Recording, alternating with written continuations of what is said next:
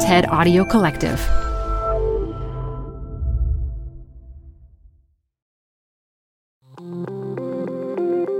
Hey, listeners, it's me, Dan, and you're listening to TED Climate.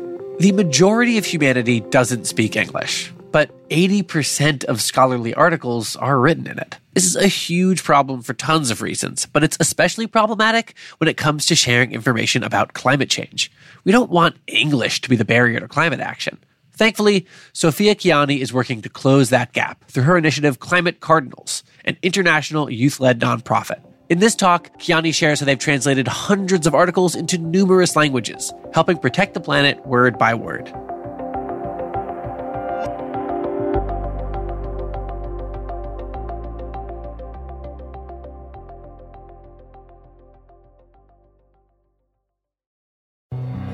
Hi, I'm Ben.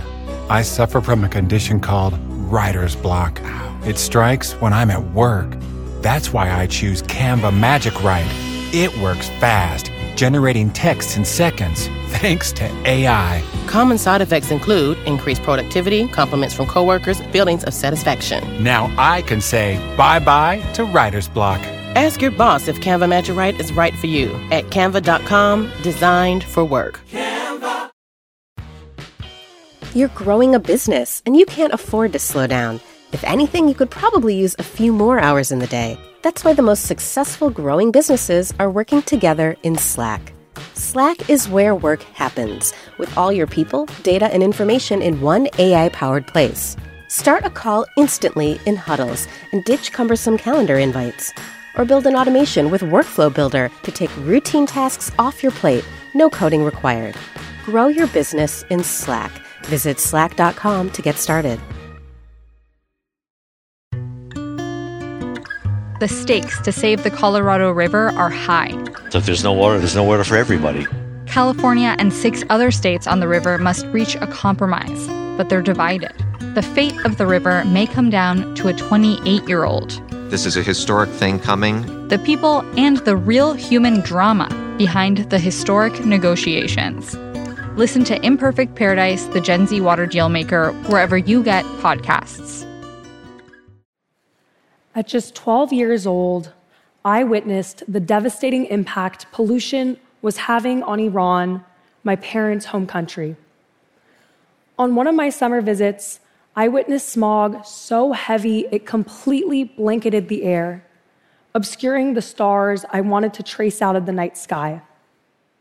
I decided to read more about climate change in Iran, and I became increasingly alarmed, particularly when I learned the fact that temperatures in the Middle East were rising more than twice the global average. Armed with this knowledge, I decided to confront my relatives. But I was shocked when they informed me that they knew almost nothing about climate change. So I began to dig into the lack of climate education in Iran, and I found a study that read only 5% of Iranian students could properly explain the greenhouse gas effect.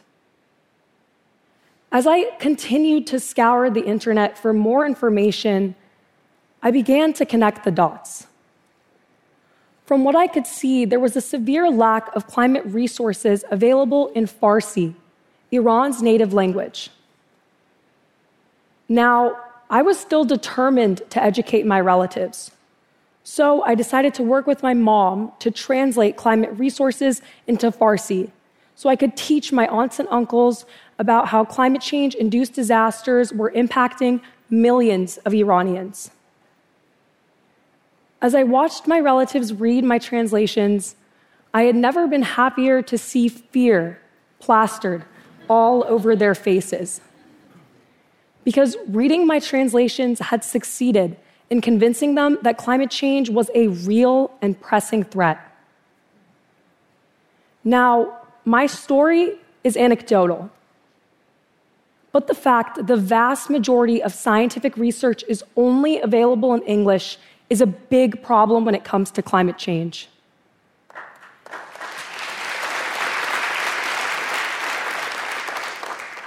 because most people in the world don't speak English. In fact, 75% of them do not speak English at all. Yet, according to a 2012 study on Scopus, the world's largest database for peer reviewed journals, 80% of articles are written entirely in English. Even the United Nations IPCC report, widely regarded as one of the most renowned pieces of climate literature in the world, is only officially available in the six UN languages Arabic, Chinese, English, French, Russian, and Spanish. But these are languages that account for less than half of the world's speaking population. Meaning, the majority of people on our planet are unable to understand the documents and agreements being issued by the world's highest international political body.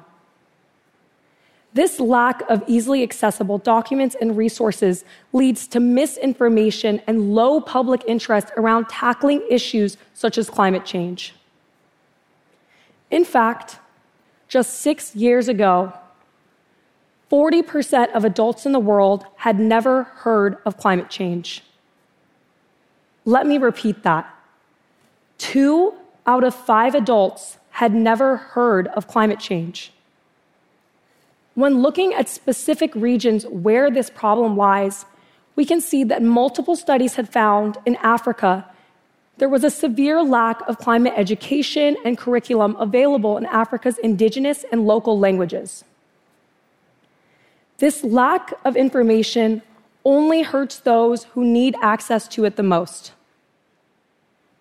In countries such as Japan and the Philippines, climate change has worsened typhoons and disrupted agricultural industries. In these and the other 10 countries worst impacted by climate change, only one, Canada, is a majority English speaking. Languages remain a significant barrier to the global transfer of scientific knowledge, be it through the press, through schools, or through political processes. In an effort to close the climate translation gap, I decided to start Climate Cardinals, an international youth led nonprofit working to make climate education more accessible to those who don't speak English. We work with over 8,000 bilingual student volunteers who translate climate information in exchange for community service hours. In just over a year, we've translated hundreds of thousands of words of climate information into over 100 languages, including Yoruba, Somali, Swahili, and Gujarati. If a ragtag group of teenagers that congregate through social media can do this work, imagine the impact that a concentrated effort by governments, scientists, and policymakers would have. Groups of people that are being disproportionately affected by climate change deserve to have access to the resources they need to make sense of these disasters that are destroying their communities.